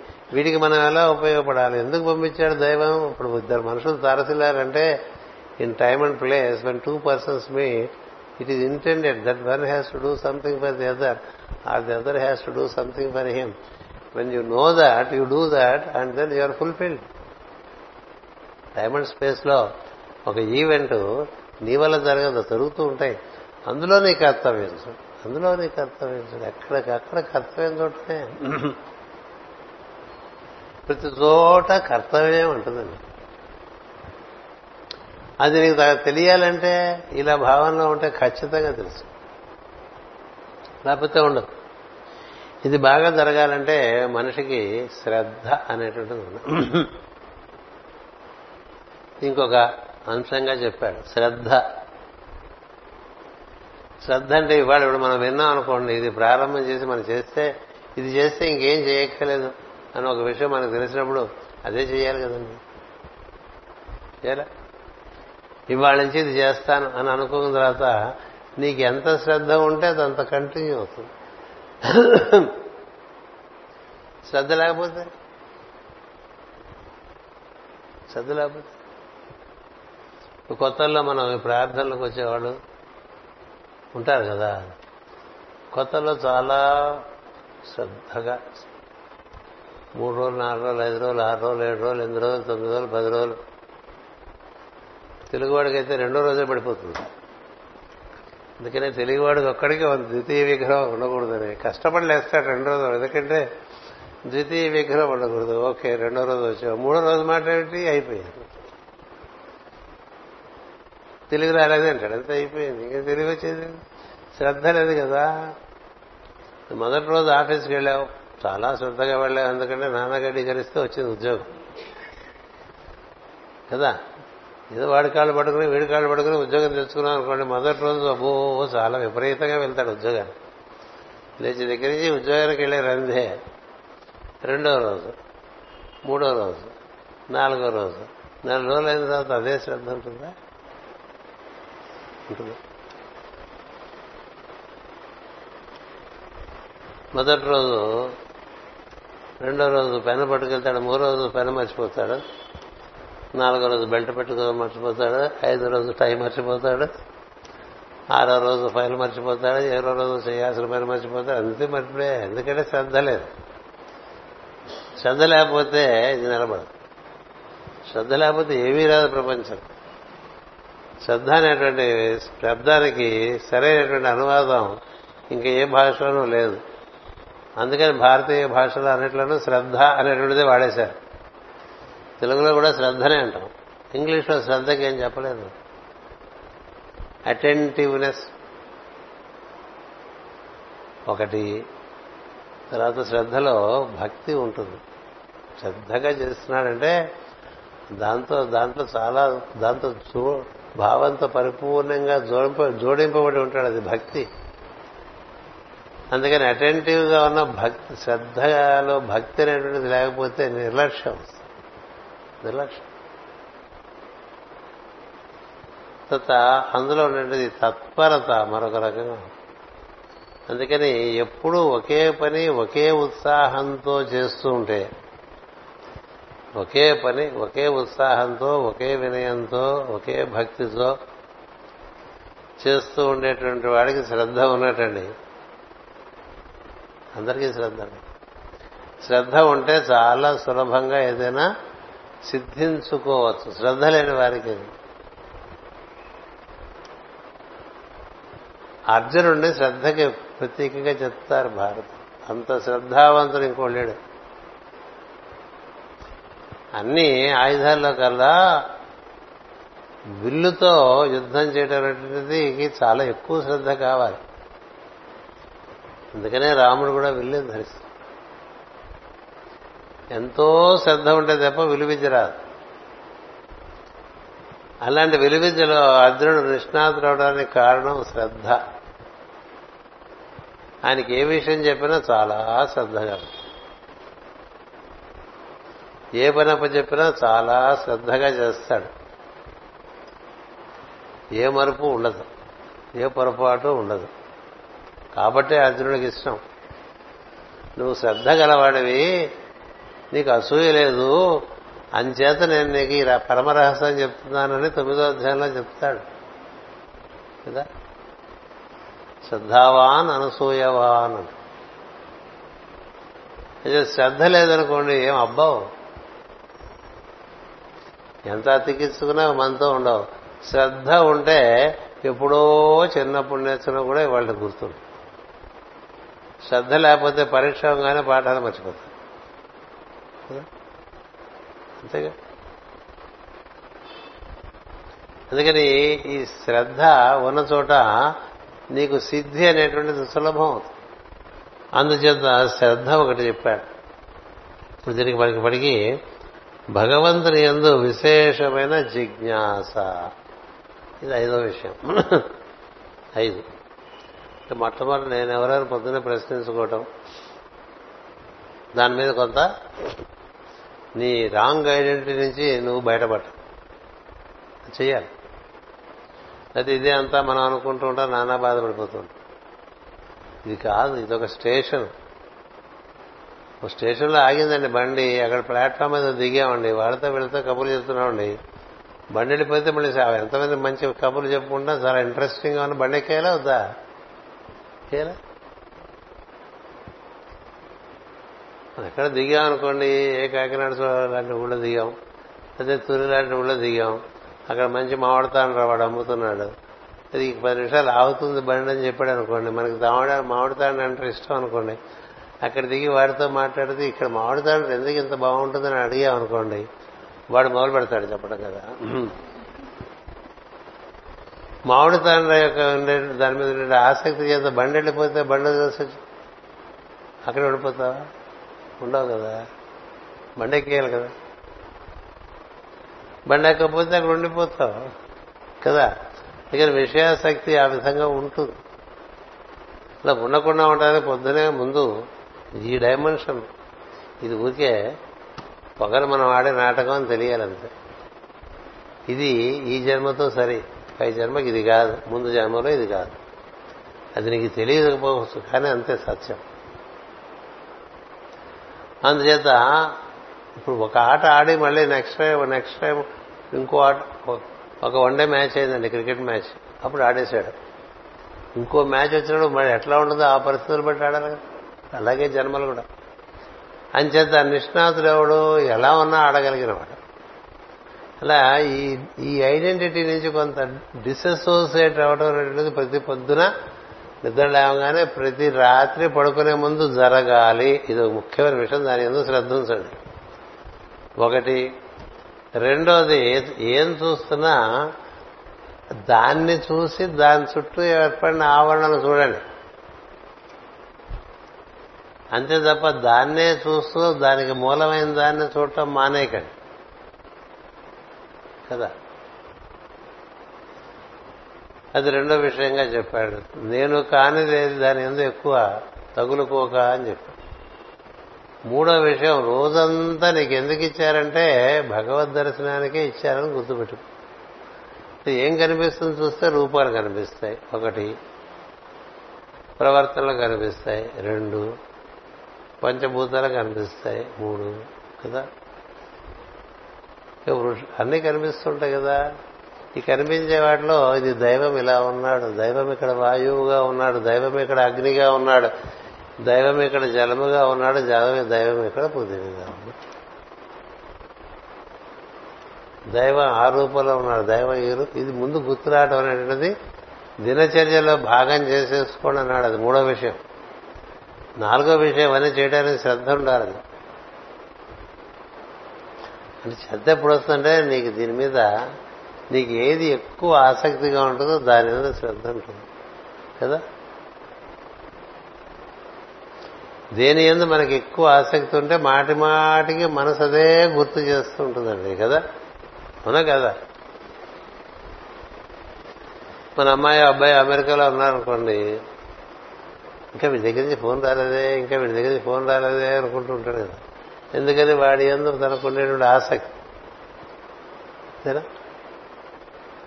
అలాగే ఒక్కొక్కరికి ఒక్కొక్క మనం గుర్తు చేసుకోండి ఏ ఏ భావములు మనకి తరచుగా మన మనసులోకి వస్తున్నాయో దాని ఎందు మనం తగులుకొని ఉన్నామని తెలియాలి.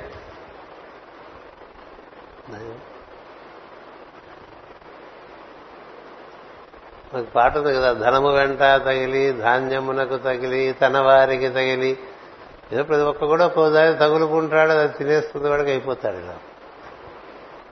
కదా? అంచేత అలా తగులుకోవటంగా అయిపోయింది నాకు కష్టం కదా? అందుచేత దినచర్య ఎందు ముందు దైవాన్ని చూడు తర్వాత చూడంగానే కర్తవ్యం గుర్తొస్తుంది. మిగతా విషయాలను గుర్తుండదు మనకి. కర్తవ్యం. మనకి క్లాసుకి పుస్తకాలు తీసుకెళ్తున్నాం అనుకోండి తీసుకెళ్తే నీకు శ్రద్ధ ఉంటే నీ పుస్తకం బాగా ఉంటుంది చిట్ట చివరి వరకు కూడా. అకాడమిక్ ఇయర్ అయ్యే లోపల అట్టలు తిరిగిపోయిన వాళ్ళు ఉంటారు కదా? అకాడమిక్ అయినప్పటికి కూడా వీరైపోయినా కూడా పుస్తకం కొత్తగా అట్లాగే ఉంచుకునే వాళ్ళు ఉంటారు. శ్రద్ధ. మాకు యూనివర్సిటీలో చదువుకున్నప్పుడు బ్యాటరీ బాయ్ పుస్తకం ఒకటి ఉండేది ఇంతలా ఉండేది. అది ఏ స్టూడెంట్ మోసుకొచ్చేవాడు కాదు. ప్రతిరోజు కామర్స్ వాడికి అకౌంటెన్సీ ఉంటుంది. నేను ఇంత బుక్ పట్టుకుని రోజు వెళ్ళేవాడిని రోజు పెట్టేవాడిని. చూస్తుంటే టీచర్లు చూసి ఆశ్చర్యపోయారు ఎందుకురా రోజు మోసుకొస్తామని అదేమిటి మరి? అదే కదా మీరు చెప్పేది మోసరాకపోతే ఎలా? దాంట్లోంచి మా టీచర్లకి ప్రొఫెసర్లకి నేనంటే ఇంట్రెస్ట్ పుట్టింది. అబ్బాయి అబ్బాయికి చాలా శ్రద్ధ ఎక్కువ. వాళ్ళు బాగా మెచ్చుకుంటారని తీసుకెళ్ళలేదు నా కోసం తీసుకెళ్ళా. నీకు శ్రద్ధ ఉంటే అది అబ్బుతుంది. శ్రద్ధ లేకపోతే పుస్తకం పట్టుకోవడంలోనే మనిషికి శ్రద్ధ ఉందో లేదో తెలుస్తుంది. ఇలా విరిచేసి పట్టుకుంటారు కొంతమంది పుస్తకం. ఎట్ట అంటే ఇది బాగుండు కాబట్టి అంత సులభం కాదు. ఇలా విరిచేసామనుకోండి ఎంతకాలం ఉంటుందండి పుస్తకం? కదా? తల్లి నిన్ను తలంచి పుస్తకమును చేతన్ పూనినంటే ఎట్లా పుట్టుకోవాలన్నది? ఎట్లా పడితే ఎట్లా హ్యాండిల్ చేస్తావా? చేయకూడదు కదా. శ్రద్ధ. అశ్వవిద్య అనేటువంటిది ఒకటి ఉన్నది. అశ్వవిద్య శ్రద్ధకి సంబంధించింది. అశ్వవిద్య అంటే శ్వ అంటే ఎయిదర్ పాస్ట్ ఆర్ ఫ్యూచర్ శ్వ అంటే భూతమో భవిష్యత్తు. అశ్వ అంటే భూతము కాదు భవిష్యత్తు కాదు. అంటే ఏమిటి? ప్రస్తుతం అని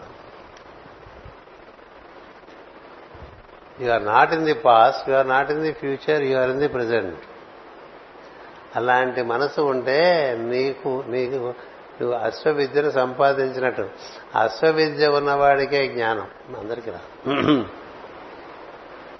అంటే ఇది చదువుతుంటే ఇంకోటి గుర్తొచ్చి చదువుతుంటే ఇక్కడ ఉన్నది ఎక్కడికో పోతుంది కదా ఆఫీస్కి వెళ్ళిన తర్వాత ఇంట్లో పనులన్నీ గుర్తొస్తుంటాయి. ఆఫీసులో కూర్చొని ఇంట్లో పనులు చేస్తుంటాడు. ఇంట్లో ఉన్నప్పుడు ఇంట్లో పనులు చేసుకోవాలి. ఆఫీస్లో ఉన్నప్పుడు ఆఫీస్ పని చేయాలి. ఆఫీస్ పనులు కూర్చుని ఇంట్లో ఫోన్లు సెల్ ఫోన్లు. కదా? ఆఫీస్ పని చేయవు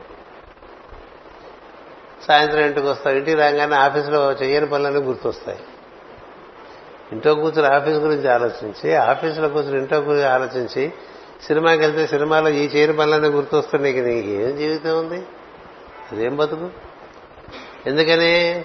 దాన్ని అట్లా తయారు చేశావు. ఉన్న చోట ఉండదు.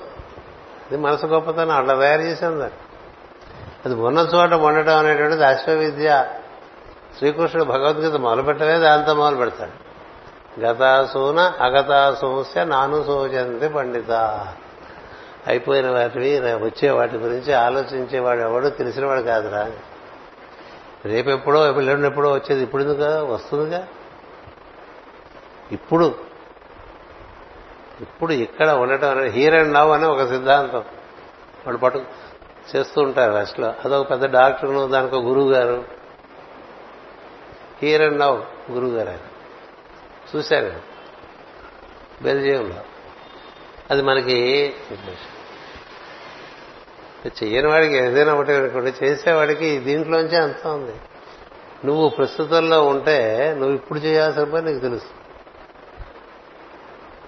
అలా తెలిసిందనుకో నీకు తక్షణం దాని అందే నీ ప్రజ్ఞ కేంద్రీకృతమై ఉండటం శ్రద్ధ.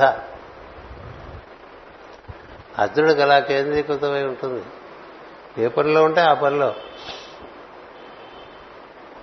ఒకటి ఆ చేస్తూ ఇంకోటి ఆలోచించడం ఉండదు. తలకాయ దూకుంటూ ఇంకోటి ఏదో ఆలోచించడం దంతధావనం చేస్తూ మరొకటి ఏదో ఆలోచించడం స్నానం చేస్తే ఏదో ఆలోచించడం స్నానం చేస్తుంటే పూర్ణంగా శరీరంలో శుభ్రం చేసుకోవడంగానే ఉంటుంది. దంతధావనం చేసినా అలాగే ఉంటుంది? ఆ టూత్ బ్రష్ ఆ టూత్ పేస్ట్ మరి మనం కావాలని ఏరి కోరి తెచ్చుకున్నవే కదండి. వాటి ఏందో నీ దృష్టి ఉందా? దృష్టి ఉంటే శుభ్రంగా ఉంటాయి నిగనిగలాడుతూ ఉంటాయి. ఆ పేస్ట్ ఆ బ్రష్ మీద పెట్టడం దగ్గర కూడా శ్రద్ధ ఉంది. దాని లోపల పెట్టుకుని దావనం చేసుకోవటం కూడా శ్రద్ధ ఉన్నది. శ్రద్ధగా చేసుకుంటే పళ్ళు ఊడిపోవు. ఇన్ని మన కిరాణా కొట్లలాగా ఇన్ని డెంటల్ క్లినిక్స్ ఎందుకు వస్తాయి? శ్రద్ధ లేకపోవటం వల్లే. కదా? డెబ్బై ఏళ్ళు పరుకొచ్చేట్టుగా ఇచ్చేటండి దంతాలు. మనకేది? ఊడిపోతున్నాయి. టపడం ఇదివరకన్నా ఇప్పుడు ఎక్కువ ఊడిపోతున్నాయి. పుచ్చిపోతున్నాయి కూడా. కారణం శ్రద్ధ శరీరమునందు శ్రద్ధ లేకపోవడం వల్ల బాధలు. చూపునందు శ్రద్ధ లేకపోవడం వల్లనే చిన్నప్పటి నుంచి పడుకుని చదువుతూ ఉంటారు పుస్తకం. అలా. అసలు కూర్చోవడంలోనే శ్రద్ధ తెలుస్తుంది తెలుసా? మా చిన్నతనంలో నిట్ట నిలువుగా కూర్చోబడితే అయ్యవారు అనంతపురంలో కోప్పడేవాడు. ఎరా నువ్వేం ముసలాడు అయిపోయావా? అను కూర్చుంటున్నావని. నిట్ట నిలువుగా కూర్చో కదా? ఇప్పుడు చిన్నపిల్లల దగ్గర నుంచి కుర్చీల కోసం వెతుక్కుంటూ ఉంటాం కదా. చేత ప్రతి చిన్న దుస్తులు వేసుకోవడం నా శ్రద్ధ. చాలా మంది బూట్లు కొనుక్కుంటారు అవి కొనుక్కుంటారు. వాటిని శుభ్రంగా శుభ్రం కూడా చేసుకోరు వేసుకునే షూ అది నిగనిగలాడద్దు. ఎలా పడితే ఎలా ఉంటే పర్వాలేదా? సరిగ్గా తలకాయ కూడా దూకోరు. అంటే తలకాయ నుంచి పాదాల వరకు ఏది శుభ్రంగా ఉండే ఉండని జాతికి శ్రద్ధ ఎక్కడి నుంచి వస్తుంది? కాదుగా? వస్తుందా? అందుకని నఖశిఖ పర్యంతం ఎవరి ఎందు పరిపూర్ణంగా శ్రద్ధ ఉంటుందో వారి ఎందు ఆ భాగములన్నీ అలా చాలా కాంతివంతంగా మెరుస్తూ ఉంటాయి. కాలి గోటు దగ్గర నుంచి శిరస్సు వరకు సమస్తం మెరుస్తూ ఉంటుంది పరమగురు యొక్క దర్శనం జరిగితే ఒక ఆయనకి దాదాపు కళ్ళు పోయినంత పరిస్థితి ఏది పాదాలు చూపించాడు. గొడవ పడుతున్నావు కదా తపన పడుతున్నావు కదా చూడని ఆ పాదాల కాంతికి కళ్ళు బయర్లు కమ్మి అందుకనే చూపించాం మీరు చూడలేరు. మాకు కనబడాలని ఉంటుంది మీకు. మీరు చూడలేరు ఎంచేతంటే మరి నాణ్యత పెంచండి నాణ్యత పెంచండి అని. అంచేత ఎంత శ్రద్ధ ఉంటే అంత జ్ఞానం తెలుస్తుంది అర్జునుడి శ్రద్ధకి చాలా తార్కాణాలు ఉన్నాయి. కోడి కన్ను అదే పెట్టకన్ను అది మనకు తెలుసు కదా. పెట్టకన్ను చూడమంటే పెట్టకన్నే చూశాడు. పెట్ట కనబడలేదు చెట్టు కొమ్మ కనబడలేదు చెట్టు కనబడలేదు. అందుకనే అర్జునుడు ఎంత నిశ్చితంగా ఉంటాయంటే అతను బాణం వదిలితే అది ఎదుటివారిలో ప్రవేశించి అవతల నుంచి బయటకు వచ్చేస్తుంది. పుచ్చుకోవటం కాదు. బాణం ఇటు నుంచి అటు వెళ్ళిపోతుంది. వెళ్ళిపోయి తిరిగి వచ్చి మళ్ళీ ఆయన చూడనీరంలో చేరుతుంది. ఇది ఎంత అంటే అంతకు మించి శ్రద్ధ గురించి చెప్పడానికి ఏం లేదు. అలాగే రాముడు బాణం వేస్తే ఏడు ఏడు తరల ఆట చెట్టు కొట్టగలవా అంటాడు సుగ్రీవుడు. కదా? అంటే నవ్వుతాడు. మరి మా అన్న ఇట్లా తంతే పడిపోతాయి అవన్నీ అలాగే కొడితే ఆ ఏడు తలల్లో కత్తిరించేసి ఆ బాణం సరాసరి వెళ్ళి ఎదురుగుండా ఒక కొండ ఉంటే మన కైలాసగిరిలాగా ఆ కొండలోకి దూరిపోయి అట్నుంచి బయటకు వచ్చి మళ్ళీ కనిపిస్తుంది అంటే చూడటం అనే పద్ధతి శ్రద్ధ. అంచేత ఇక్కడ ఏమంటున్నాడంటే ఎంత నీకు శ్రద్ధ ఉంటే అంత బాగా ఈ ఈ నేను అనేటువంటిది నీకు లభిస్తుంది. శ్రద్ధ లేని వాడికి అవ్వదు అది మనకి ఈ రోజున ఒక ఐదు అంశాలు చెప్పుకోవడం జరిగింది.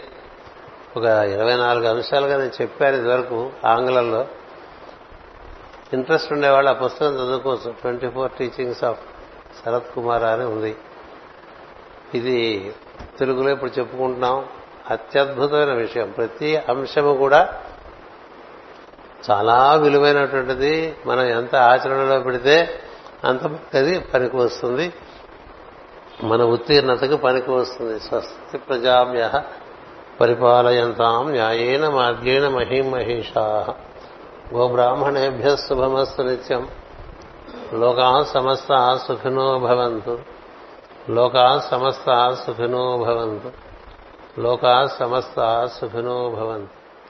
ఓం శాంతి శాంతి శాంతి.